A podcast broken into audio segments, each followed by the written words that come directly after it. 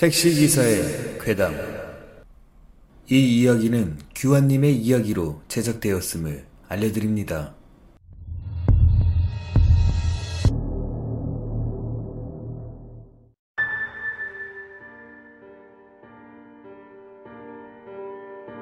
저희 외삼촌은 현재 택시기사입니다.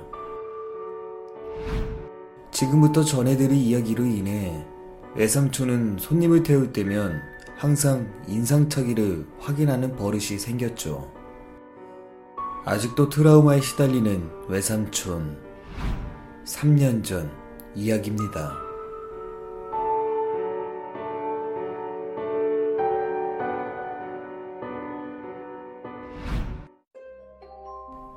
외삼촌은 20년째 택시 운전을 해온 베테랑 기사입니다. 경력이 오래된 만큼 일명 진상 손님들도 많이 만났는데 가끔 가족들 모임에서 진상 손님 이야기를 해주십니다. 택시비를 안 내고 도망가는 경우는 비일비재하고 인신 공격은 물론 심지어 폭행까지도 당했다고 말이죠. 물론 다 그런 건 아닙니다. 일부 그런 손님들 때문에 힘들어 하셨지만 평생을 해온 택시 일을 그만둘 수 없는 상황이었습니다. 사건의 발달은 2017년 1월 눈이 내리던 어느 겨울이었습니다. 현재 강화도에 거주 중인 외삼촌은 인천 전 지역을 도시며 택시를 하십니다. 새벽 1시. 날도 춥고 평일이어서 그런지 손님이 평소보다 없었다고 했습니다. 그렇게 주변을 계속 돌던 중 연수구 근처에서 한 남성을 태웠다고 합니다. 그 남자는 뒷좌석에 앉았다고 하더군요. 그런데 그 남자 조금 이상했습니다. 그가 타는 순간 바다 비린내가 진동을 했다고 합니다. 게다가 머리는 젖어 있었고 굉장히 우울해 보이는 표정까지. 외삼촌은 속으로 수산업 쪽에서 일하시는 분인가 라고 생각한 뒤 손님, 어디로 모실까요? 그러자 그 의문의 남자는 외포항으로 가주세요. 라고 외마디를 던졌습니다. 이후 택시 창문 쪽에 몸을 기대고 창문을 바라보고 있었다고 했습니다. 사전에 이야기했지만 저희 외삼촌은 강화도에 거주를 했기에 외포항이라는 곳이 어딘지 알고 있었습니다. 마침 새벽에 손님도 없었고 요금이 생각보다 많이 나올 거란 생각을 했기 때문에 외삼촌은 기분 좋게 목적지로 가고 있었습니다. 조금 이상한 남성이라 느낀 걸 빼면 말이죠. 이 시간에는 외포항은 어쩐 일로 가세요? 가는 동안 손님에게 이것저것 질문을 했지만 손님은 어떠한 질문에도 대답을 하지 않았다고 했습니다. 외삼촌은 무안했는지 택시 안에 라디오의 볼륨을 높이며 가고 있었습니다. 이후 택시 안 분위기는 굉장히 어둡고 습했다고 했습니다. 그렇게 라디오 소리에 의존하며 한 1시간쯤 달렸을까요? 드디어 기나긴 적막함 속에 목적지에 도착을 했습니다. 손님, 도착했습니다. 계산을 위해 외삼촌은 뒤쪽을 바라보았고 고개를 돌린 외삼촌은 그대로 얼어버리고 말았습니다. 뒤를 돌아보자 뒷좌석엔 아무도 없었습니다. 분명히 차문 열리는 소리는 나지 않았고 틈틈이 룸미러로 뒤쪽을 바라보았다고 했습니다. 너무 수상한 손님이었기에 더욱 자주 봤다고 하더군요. 정말 귀신이 곡한 노릇이라 생각하며 다시 한번 택시 안을 살피기 시작했다고 했습니다.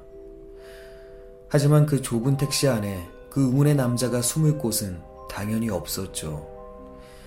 그렇게 택시 안을 살피던 중 외삼촌은 한 번 더 놀라고 말았습니다.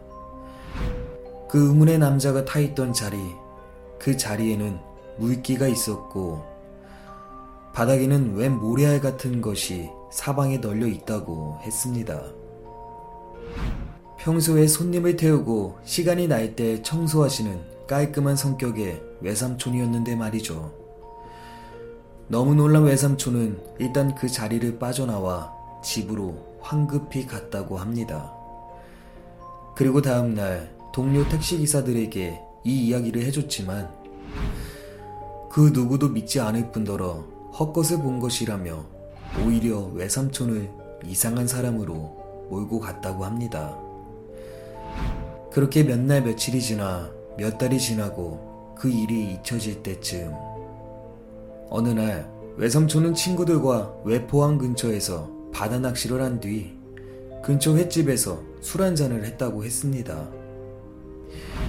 술에 잔뜩 취한 외삼촌은 집에 가기 위해 대리운전기사를 불렀고 외삼촌은 조수석에 앉아 집으로 향하던 중이었습니다. 그렇게 집에 가던 중 뒷좌석에서 느껴지는 시선. 뒤를 돌아봤는데 몇 달 전 태웠던 의문의 남자가 앉아 있는 겁니다. 너무 놀란 외삼촌은 대리기사를 불러보았지만 대리기사는 앞만 보며 대꾸를 하지 않더랍니다. 그렇게 겁을 먹은 외삼촌은 아무것도 못 본 척 애써 모른 척을 했다고 합니다. 그러자 뒤에 있던 의문의 남자는 눈을 감고 있는 외삼촌 귀에다가 살며시 아저씨, 고마워요. 다른 사람들은 나를 못 보던데, 아저씨는 저를 보고 태워주셨어요. 이 말 한마디에 외삼촌은 비명을 질렀고 그 순간 눈이 떠졌습니다. 눈을 떠보니 대리기사가 외삼촌을 깨우고 있더랍니다. 그 짧은 시간에 술에 취한 외삼촌은 악몽 아닌 악몽을 꾼 것이었습니다.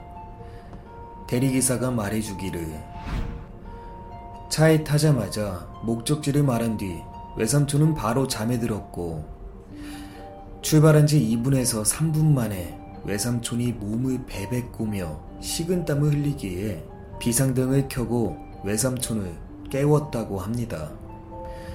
외삼촌은 이 소름 돋는 일을 겪으며 집에 도착해 뜬 눈으로 밤을 샜다고 했습니다. 그리고 지금까지도 그 의문의 남자는 보지 못했다고 하지만 과연 그 의문의 남자는 누구였을까요?